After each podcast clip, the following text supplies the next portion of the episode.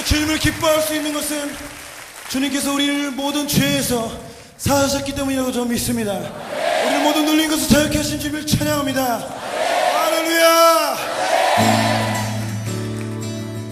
우리 가사의 의미를 좀 우리의 삶의 믿음의 고백으로 그렇게 원수를 향해서 우리가 믿음으로 그렇게 선포하면서 이 고백을 드렸으면 좋겠습니다. 6월절 어린 양의 피로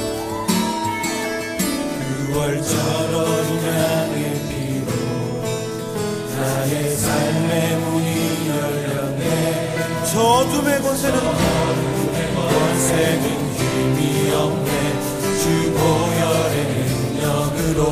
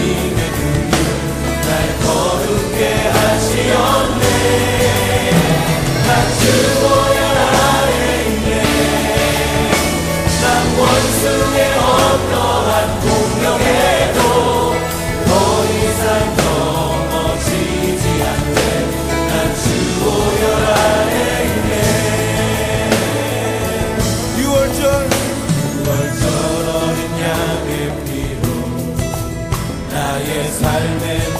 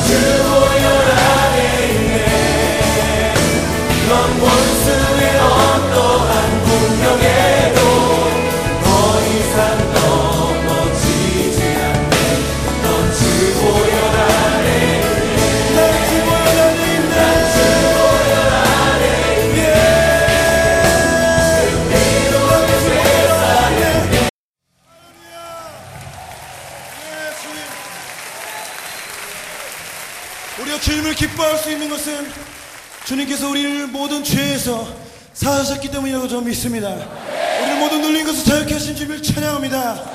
할렐루야!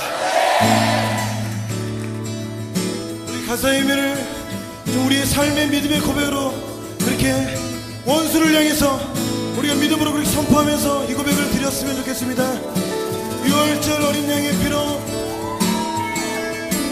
6월절 어린 양의 피로 나의 삶의 문이 열렸네. 저 어둠의 권세는 권세는 힘이 없네.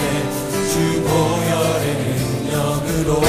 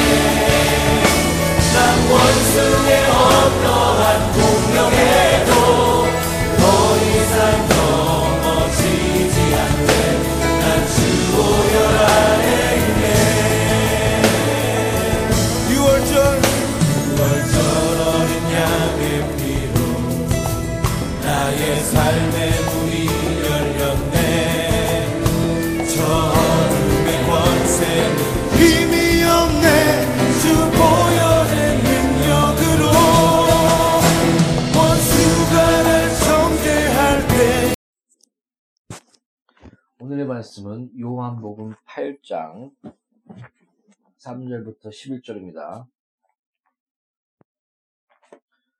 오늘의 말씀은 요한복음 8장 3절부터 11절입니다.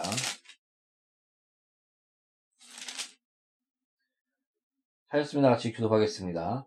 서기관들과 바리새인들이 음행 중에 잡힌 여자를 끌고 와서 가운데 세우고 예수께 말하되 선생이여 이 여자가 가늠하다가 현장에서 잡혔나이다.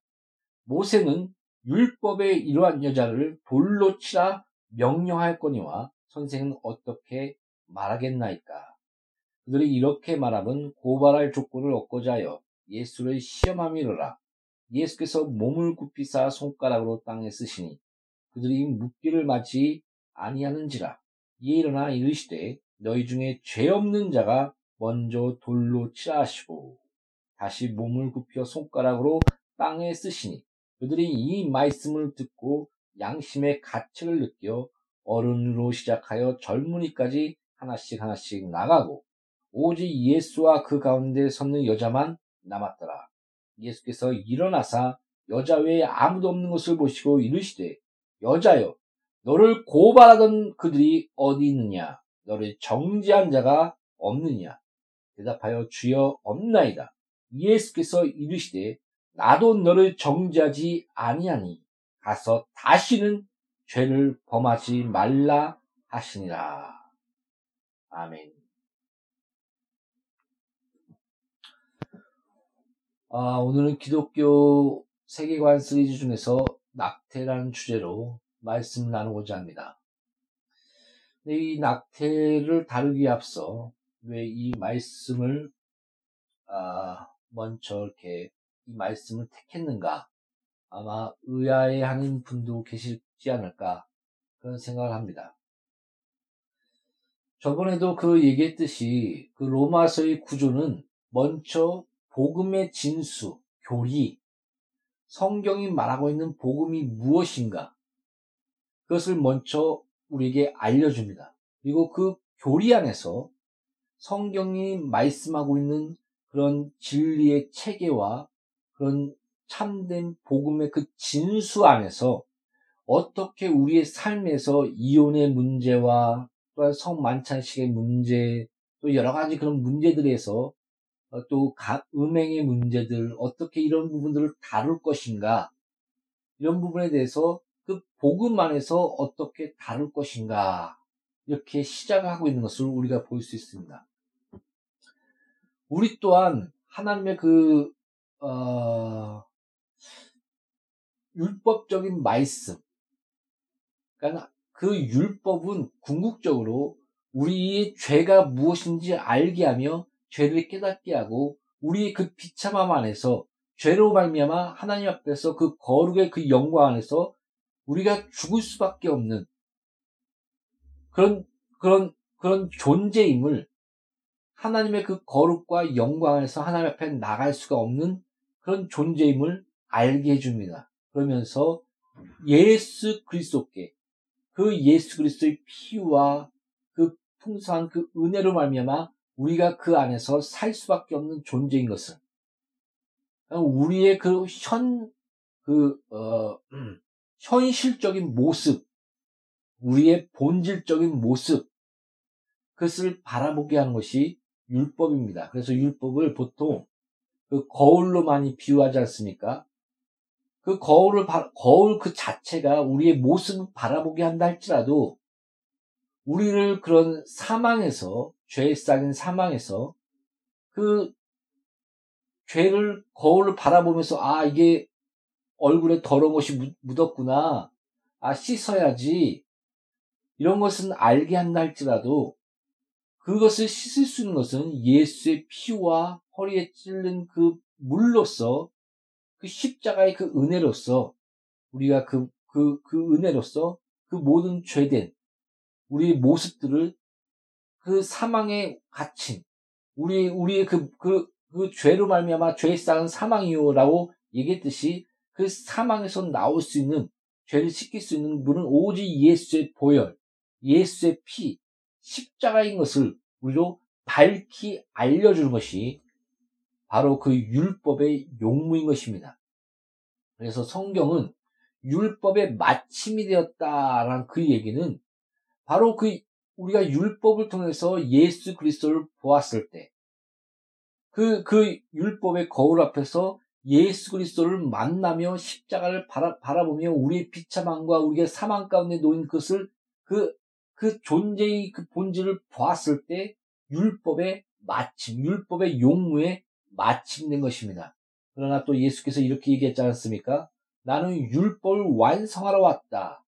율법의 1.1핵이라도 그 세상이 다 없어진다 할지라도 그 율법의 한 점그 일액이라도 사라지지 아니할 것이다라고 또한 말씀하셨습니다.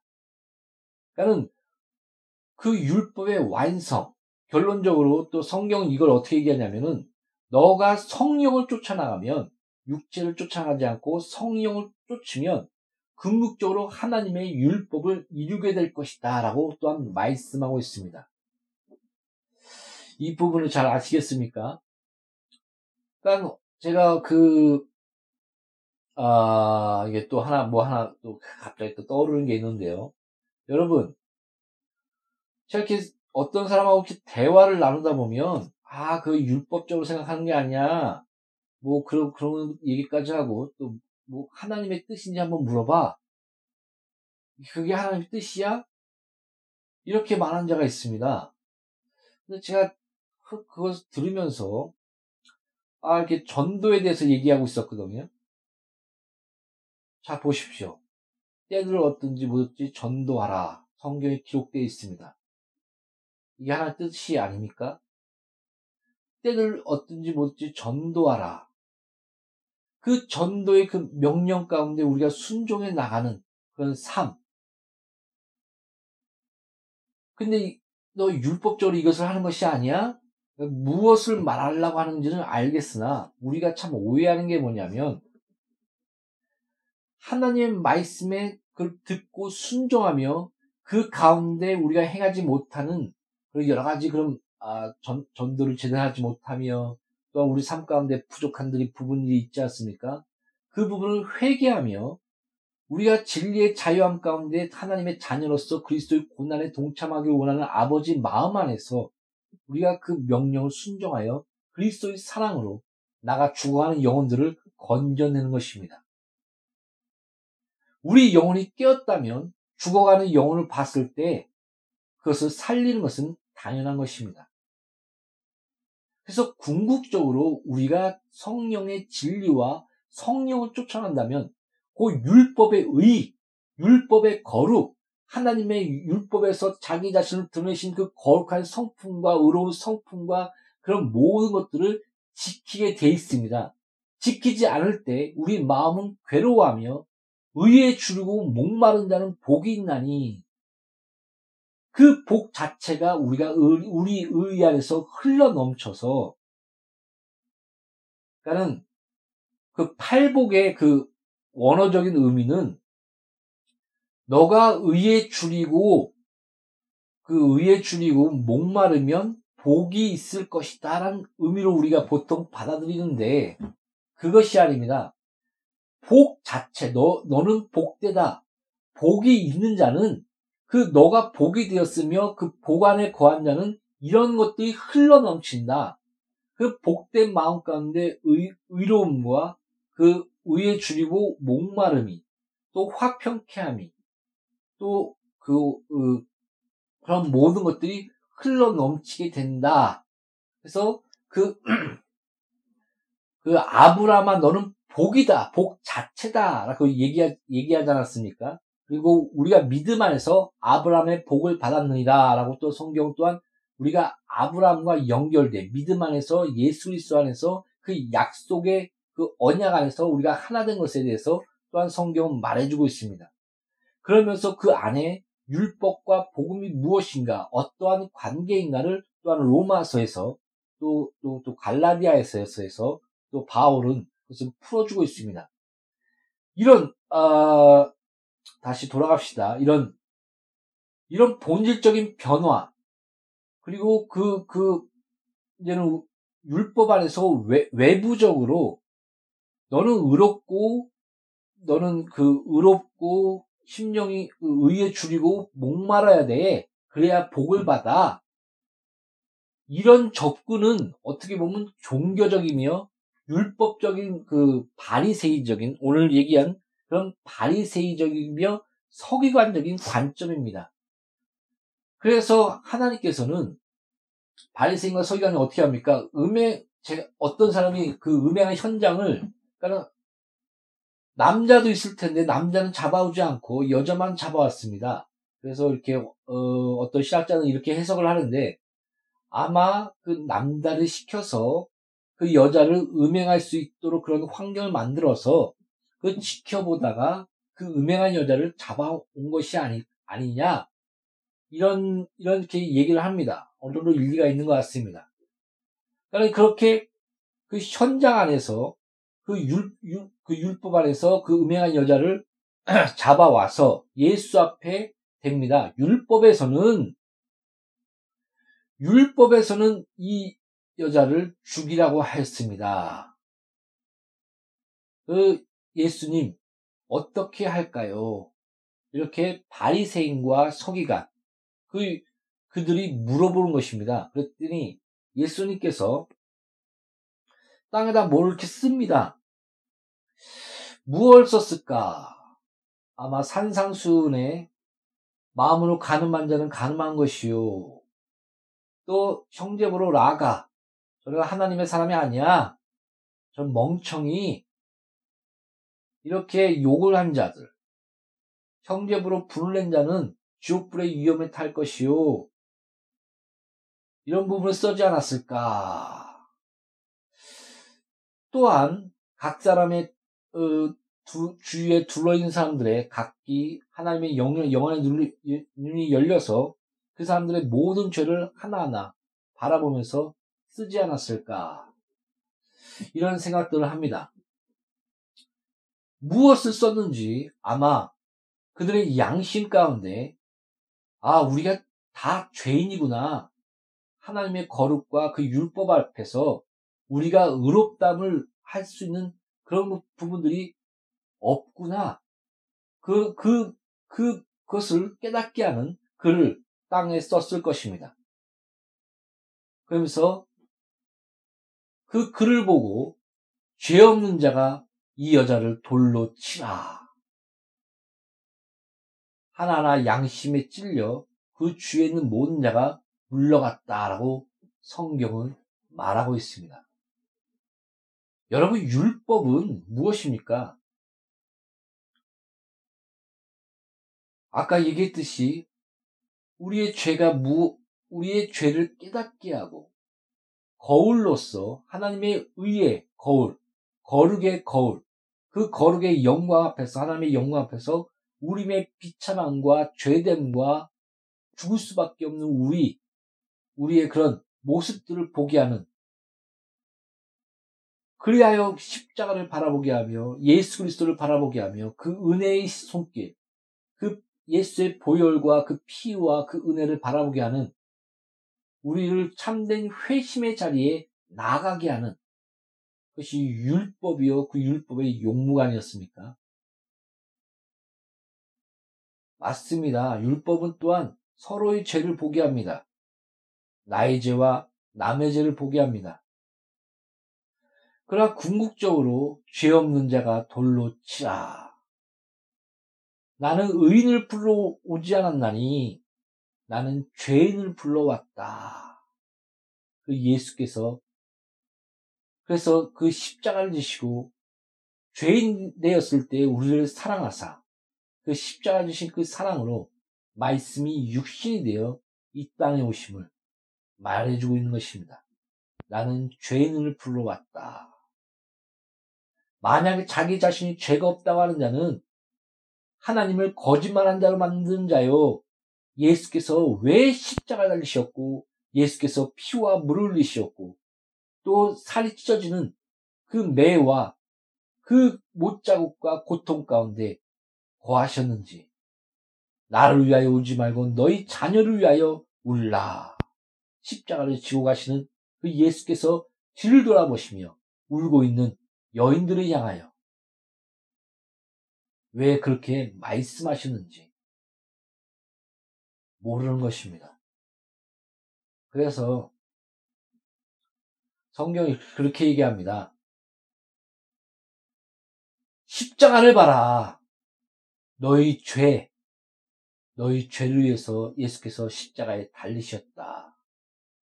죄가 없다고 스스로 죄가 없다는 자는 하나님을 거짓말을 하는 자로 만든 자요. 하나님께서 사랑하는 아들을 땅에 보내사 십자가를 지신 그 모든 공로를 무시하는 자다. 라고 성경은 말하고 있습니다. 그 복음, 이 율법과 복음의 관계, 잘 이해하시겠습니까? 여러분, 그러나 그, 우리가 또 잃어버리지 말할 것이 마지막 구절입니다. 대답하여 주여 없나이다. 예수께서 이르시되 나도 너를 정죄하지 아니하노니 가서 다시는 죄를 범하지 말라 하시니라. 아멘. 죄를 묵인한 것이 아닙니다.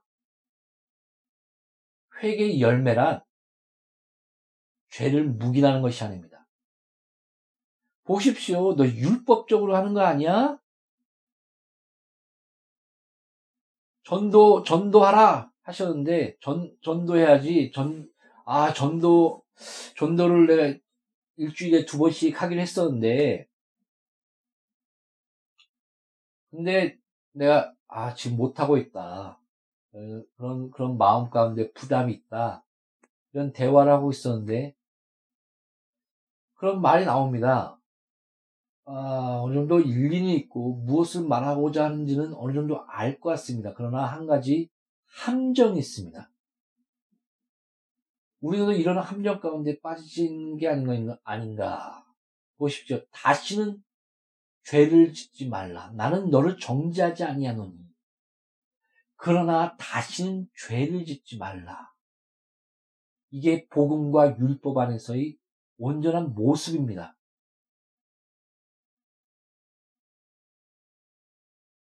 무슨 맛인지 아시겠습니까? 하나님의 뜻이 뭐냐 하면 아 기도해봐 그러지 마시고 성 기도는 당연히 해야죠. 먼저 성경 읽으십시오. 그 안에 하나님 뜻이 분명히 기록되어 있습니다. 성경을 봤을 때 전도하라 때를 얻든지 못 얻든지 그것은 하나님의 뜻입니다. 그러나 전도하지 못했습니까? 마음에 부담이 있습니까? 그 자체가 율법 안에 있는 게 아닙니다. 당연히 우리가 회개해야 되며 진리의 자유함 안에서 죽어가는 그 영혼들을 사랑하지 못함에 대해서 우리가 회개하며 회심하며 아 다시는 죄를 범하지 말라. 또 그, 그 말씀 안에서 하나님의 명령 안에서 우리가 그리스도의 고난에 즐거이 동참하지 못하는 그 모습 안에서 우리는 회개하며 애통해하며 의에 주르고 목마르며 그때 간구하며 그 말씀을 붙들고 우리 전도하지 못한 이 심령을 회개하며 전도할 능력을 주세요. 성령의 나타나신 능력으로 때를 얻든지 못든지 전도하게 해주세요. 하나님 부족합니다. 내가 이를 지금까지 이렇게 살았지만은 그러나 내일은 그러나 오늘은 더 나아가 미래는 전도할 수 있는 은혜를 주세요. 여러분 태어나는 것은 순서가 있지만 죽는 것은 순서가 없다고 합니다. 아시죠?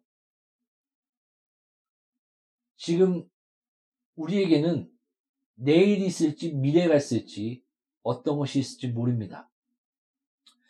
저에게는 감사한 것이 하나 있습니다. 예수 이름으로 구하며 주의 말씀대로 그것을 믿고 바라봤을 때 하나님이 협력하여 손으로 그 모든 것을 은혜 가운데 기쁨으로 이루어 주셨습니다. 그것이 많은 세월이 길고 어떤 다른 사람보다는 많은 그런 기간이 걸렸지만은 그것이 하나하나 이루어 주시는 모습들을 삶 가운데 체험으로 주신 것에 대해서 지금도 감사하고 있습니다. 그래서 아 내가 늦었지만 그러나 지금까지 하나님께서 은혜로 나의 기도를 들으시고 하나하나 이루어 주셨어. 내가 죽을 수도 있고요, 내일. 또 어떤 일이 벌어질지 모릅니다. 기도의 응답이 온 것들을 너무 당연히 여기지 마십시오. 아, 자녀로서 당연하게 아버지의 사랑 안에서 우리가 받는 것이 은혜, 은혜지만, 그래도 그 은혜의 감사함을 우리 모든 성도가 알고 하나님께 찬양과 경배와 영광을 돌리시기 바랍니다. 아, 다시 본문 들어갑시다. 자, 다시는 죄를 짓지 말라. 내가 너를 정죄하지 아니하노니. 바울은 이렇게 간단히 얘기했습니다. 너는 죄의 종에서 의의 종이 되었느니라. 더 나아가 너가 성령을 쫓으면 율법을 이루게 될 것이다. 그러니까 예수께서 율법의 완성 안에서 이루었듯이 이것을 잘 이해해야 됩니다. 율법의 완성 가운데 그 예수 안에서 율법의 완성 가운데 이루게 되므로 예수께서 내어준 바 되므로 너가 거룩함을 얻었느니라. 예수께서 십자가 달리심으로 그 저주의 틀, 십자가는 나무에 달린 자마다 저주에 달린 것이니 그래서 율법의 저주에서 너를 속량하셨느니라 라고 말씀하셨습니다. 그래서 율법은 우리는 그 율법, 율법, 어, 그 간단히 얘기해서 율법주의라고 합시다. 바리새주의. 지금 서기관과 바리새인들이 그 가늠하다운 여자를 불러서 예수께 내어, 내어, 내어다 준 그 모습들, 돌로 치려 고 했던 그 모습들을 통해서 아 이것이 율법주의요 바리새주의요 서기관주의인 것이구나. 우리는 이것들을 알 수가 있습니다. 율법은 다른 사람을 정죄하고 사망에 이르게 하는 그것이 용무가 아니었습니다. 율법은 자신의 비참함과 남의 비참함을 알고 죄 없는 자가 돌로 쳐라. 라고 얘기했듯이 다 떠나갔으며 양심의 찔림을 그 거룩하신 예수 그리스도의 그 눈동자 앞에서 아무도 설 자가 없듯이 다 떠나갔듯이 의인은 험난이 하나도 없으며 다 죄인인 것입니다. 율법의 거울 앞에 의인은 없나니 하나도 없으며 죄로서 우리와 나, 나와 이웃과 세상은 하나님의 진노와 죽음과 사망의 물결 가운데 나갈 수밖에 없는 존재이구나. 그것을 알게 하는 것이 율법이요. 그로써 율법의 용무의 마침이 예수 안에서 되게 되는 것이며 또 예수 안에서 율법의 완성이 또한 그 예수를 믿는 그 믿음 안에서 거룩함으로 말미암아 이루어지게 되는 것입니다. 그러나 어, 우리가 또한 잃어버리지 말할 것이 바로 마지막 구절. 마지막 구절. 나도 너를 정지하지 아니하노니 율법의 저주에서 너를 속량하였으니 예수 그리스도 안에서 너가 거룩함을 얻었으니 내가 너를 정지하지 아니하노니 그러나 다시는 너를 위하여 죄를 짓지 말라. 성경이 이렇게 말씀하고 있습니다. 우린 넘어집니다. 우리는 알고도 많은 유혹 가운데 죄를 짓습니다. 산상수훈을 볼 때마다 우리의 심령과 양심은 찔리며 주 앞에 벌벌 떨게 됩니다. 아, 우린 사망 가운데 죽어서 지옥 갈 수밖에 없는 존재구나. 사랑하는 성도 여러분. 그래서 예수께서 오셨습니다. 나는 너를 정지하지 아니한다. 다시는 너희 죄를 기억지 아니한다. 그러나 너를 위하여 이건 제가 집어넣은 겁니다. 우리를 위하여 다시는 죄를 짓지 말라. 우리가 이런 율법과 복음 안에서 우린 낙태의 문제를 접근해야 됩니다.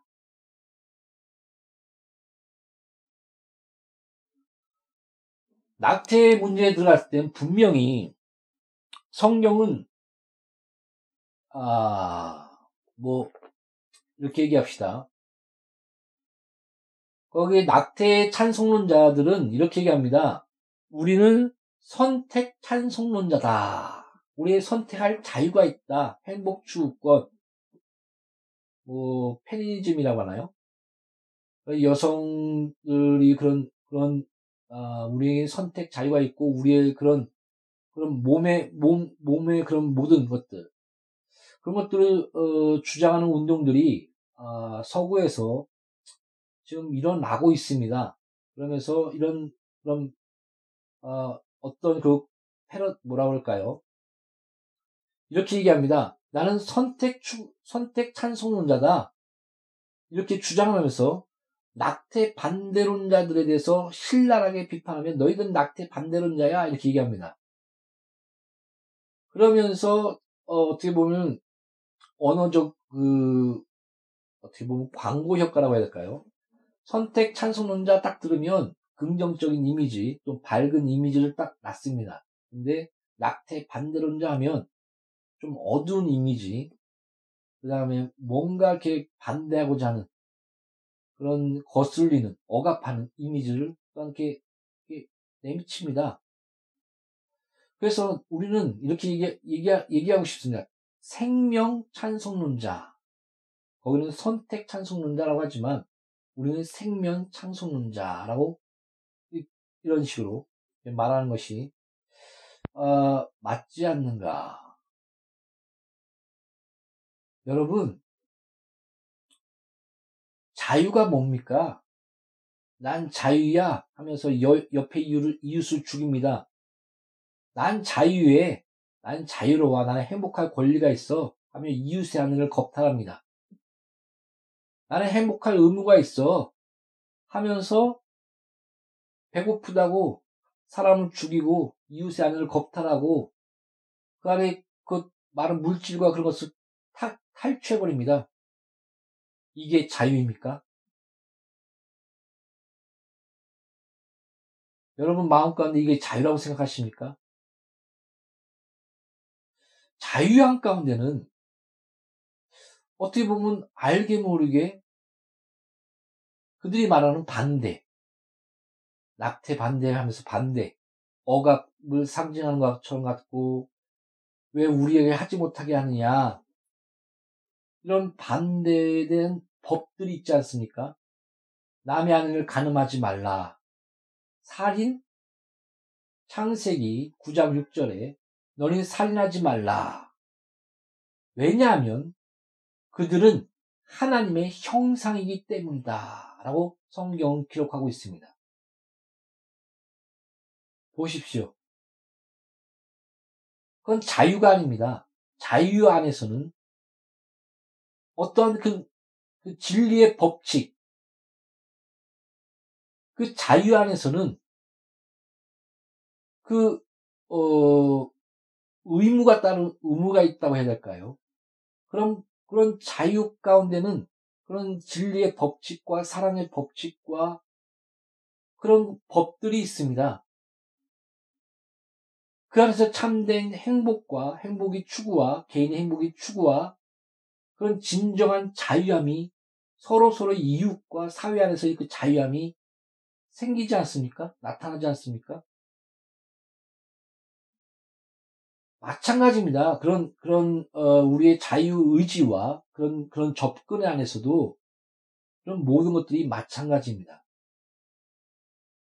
성경은 분명히 분명히 살인에 대해서 하나님의 형상으로서의 그런 한 인격을 죽임에 대해서 죄다라고 분명히 창세기 6장 9절과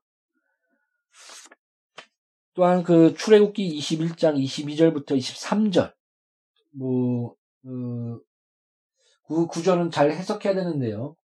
처음에 그 낙태 낙태하게 했을 경우 어 어떤 그 물질적인 갚는 것도 나오지만 그 다음에 생명은 생명으로 갚으라라고 나오기 때문에 어그 그 낙태에 대해서 그 그 그 죄에 대해서 분명히 또한 말해주고 있습니다. 창세기 21장 22절부터 23절과 아 출애굽기죠. 출애굽기 21장 22절부터 23절 또 창세기 9장 6절에 우리가 하나님의 형상으로서 그런 아 아기를 죽이는 것, 낙태하는 것, 그리고 또 어, 한 사람의 인격, 그 하나님의 형상으로서 한 사람의 인격을 죽이는 것에 대해서 죄에 대해서 죄라는 것과 살인하는 것에 대해서 분명히 말씀해 줍니다.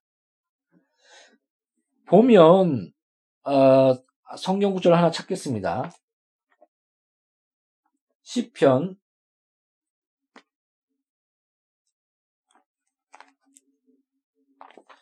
139편 13절부터 16절입니다.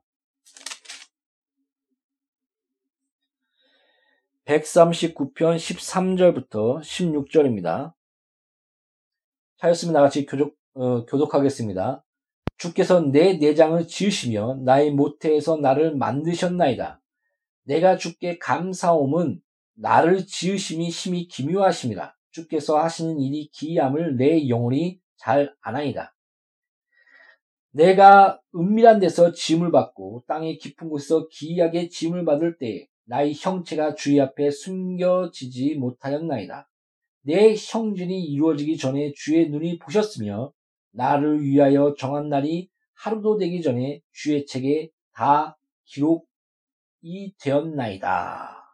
나를 위하여 정한 날이 하루도 되기 전에 주의 책에 다 기록이 되었나이다.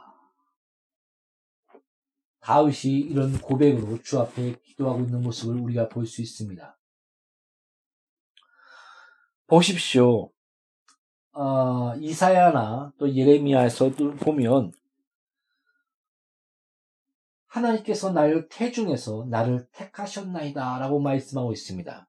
또 시편 이것은 집에 가서 찾아보시기 바랍니다. 시편 51편 5절에서도 봐도 하나님께서 나를 지으시고 나를 나를 그런 태에서부터 나를 아시는 하나님 저 고백하고 있는 모습들을 우리가 또한 보고 있습니다.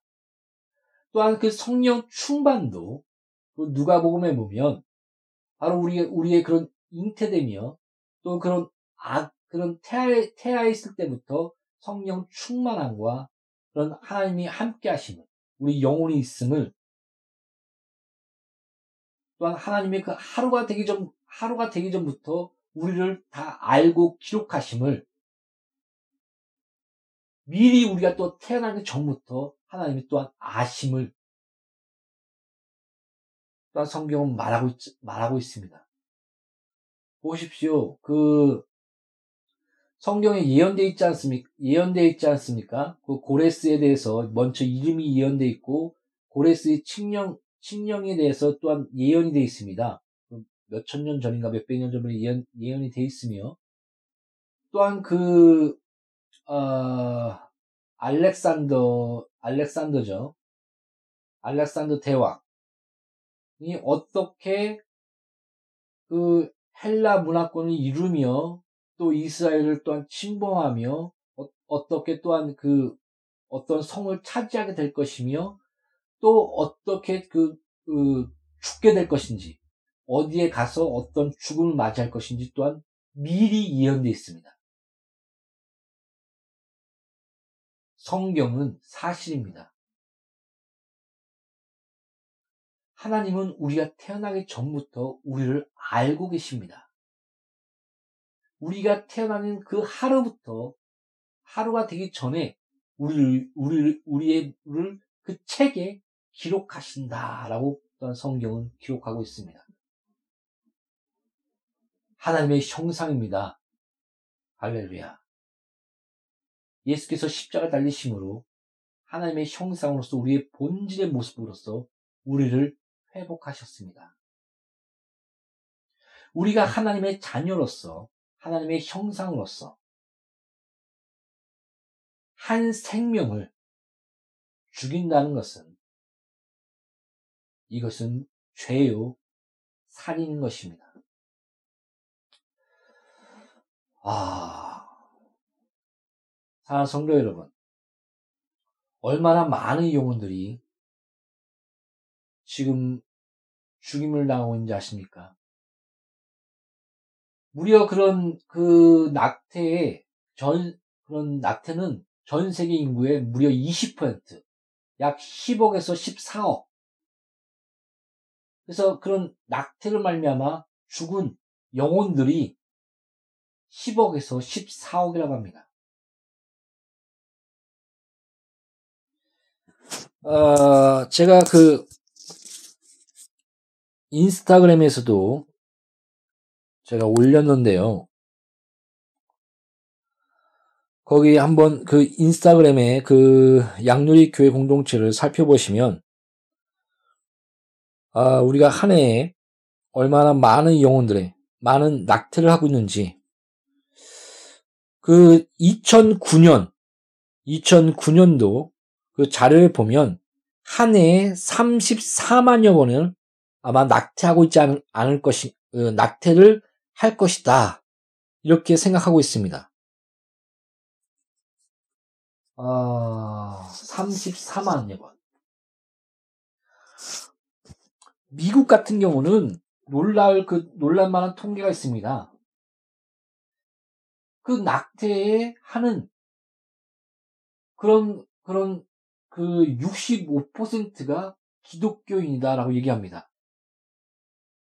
그리고 여성의 3분의 1이 45세가 되기 전 낙태를 경험한다고 합니다.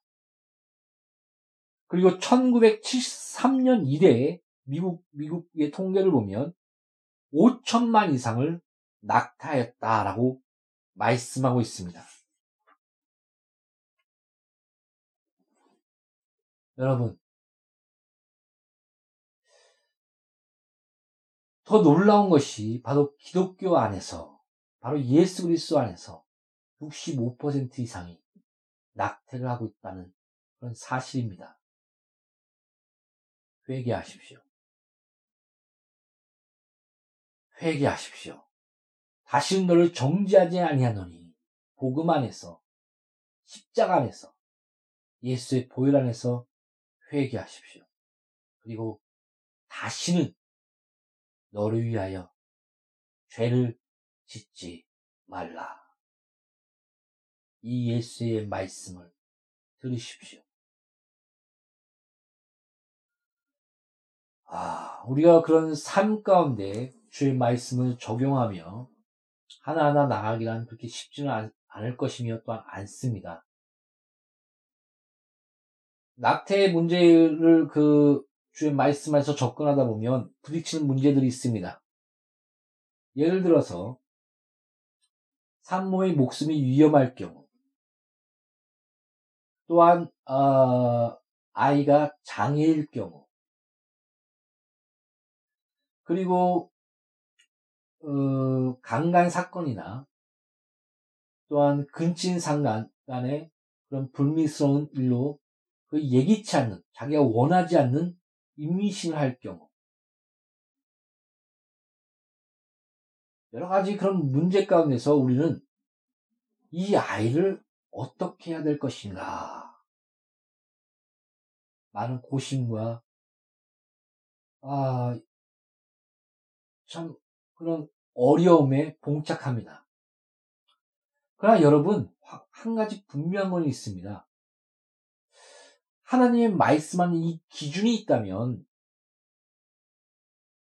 또 이 기준 안에서 이 말씀 붙들고 기도하고 성령 안에서 우리가 지혜를 구한다면 아마 많은 것들이 달라지게 될 것입니다. 예를 들어서 예기치 않는 아이는 아, 입양을 보낼 수도 있을 것이고요. 낙태를 선택하는 것보다도 입양을 보낼 수도 있을 것이며 또한 그런 어, 뭐 산모의 죽음의 죽음이나 여러 가지 그런 일들 같은 경우는 많은 또한 기도와 선택이 또한 필요하겠지만 그런 많은 고심과 아, 많은 그런 부분들이 그런 기준 안에서 있게 될 것입니다. 그러나 이런 하나님의 말씀의 기준, 진리의 기준, 죄에 대한 이런 확실한 하나님의 말씀에 대한 이런 기준이 없다면 캐논, 이런 하나님의 뜻에 대한 그런 바른 알미 없다면 이렇게 얘기할 것입니다. 페미니즘. 나는 행복할 의무가 있어. 난 낙태의 자유가 있어. 이렇게 외치며 당당하게 아이를 지어버릴 것입니다.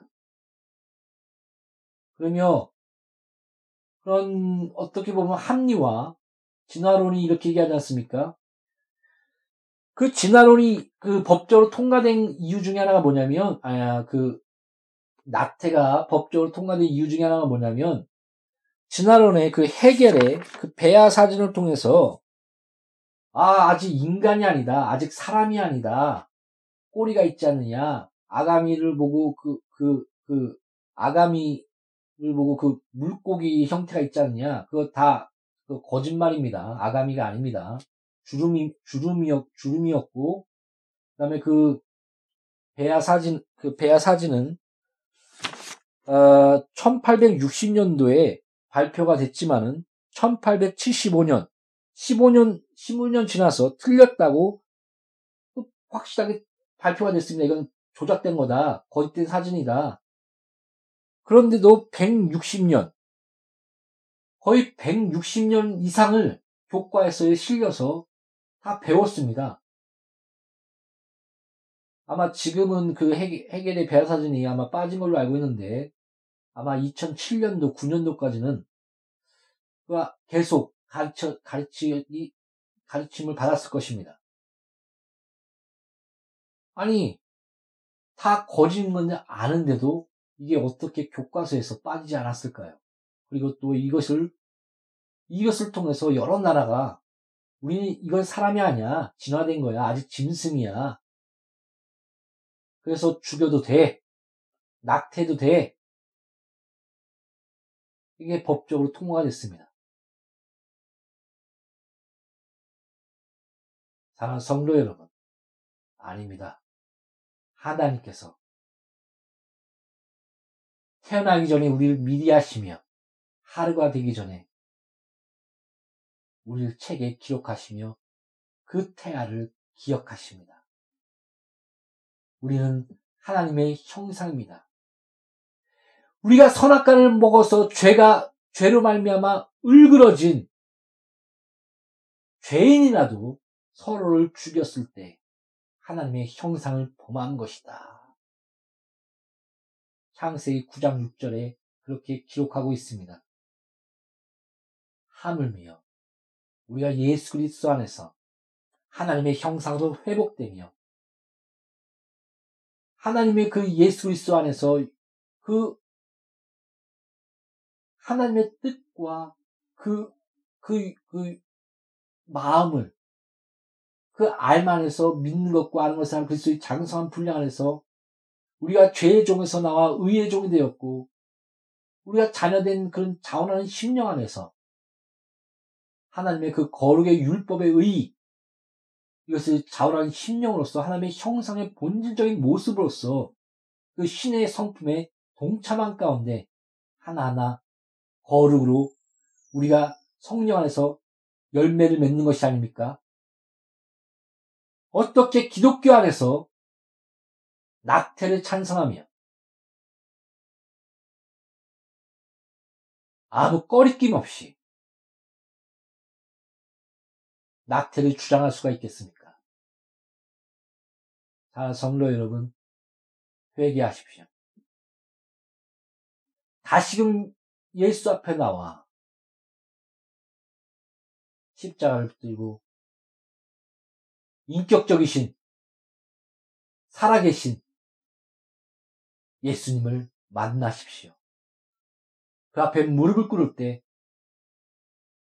나는 나신 나는 너를 정죄하지 않으니 그러나 다시금 죄를 짓지 말라 하고 말씀하실 것입니다.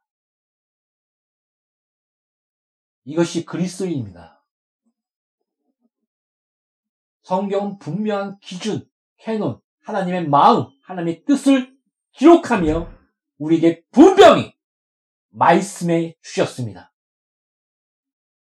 이 말씀 안에서 우리를 실험하며 성령의 지혜를 구하며 기도하며 많은 이런 우리가 어떠하지 못할 이 죄된 세상에서 어찌하지 못할 이런 처지에 처했을 때 우리는 기도의 수밖에 없고 그 말씀 가운데 많은 그런 아픔과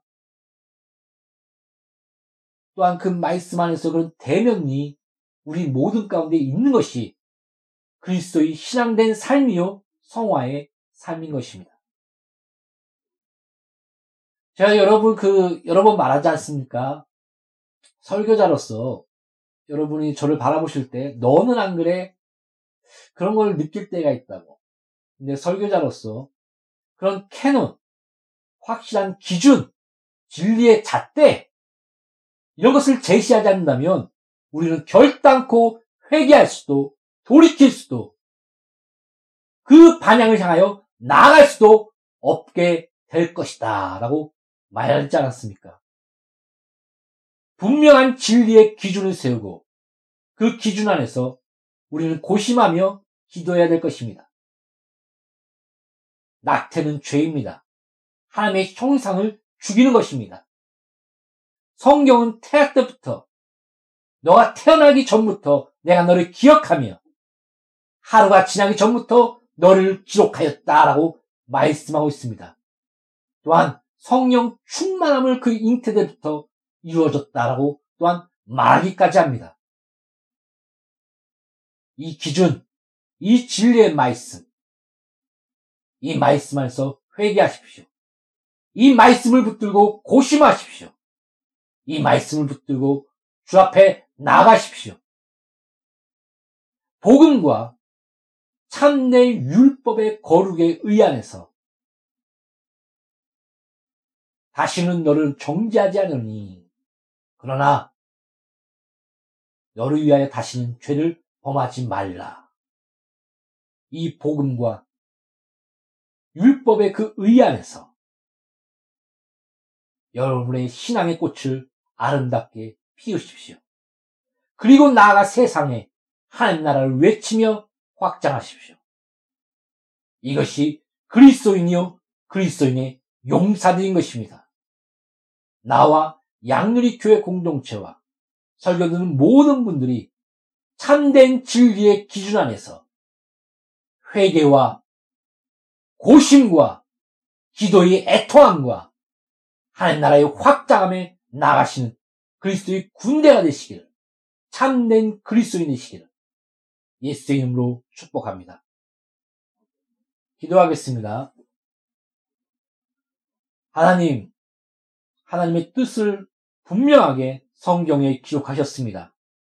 이 성경의 기준 안에서 진리의 잣당에서 우리의 삶 가운데 이 죄된 삶에서 이 음란의 삶에서 우리 많은 고심과 많은 어려움들이 있습니다. 성령의 지안에서 주의 말씀의 그 뜻을 순종의 자리에 나갈 수 있도록 우리에게 용기와 지혜와 은혜를 베풀어 주시옵소서.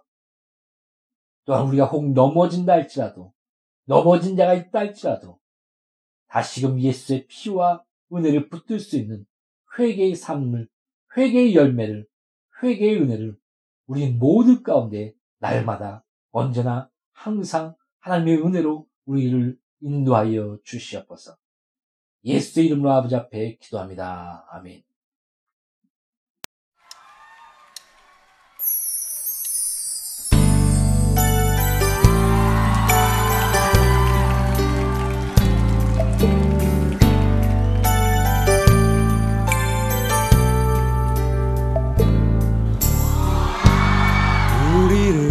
죽기까지 사랑한 그 사랑으로 당신을 사랑하리.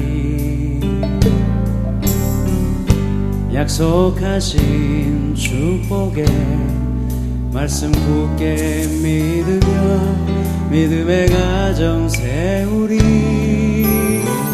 우리 함께 서 믿음의 가정 세우리. 거친 세파가 몰아칠 때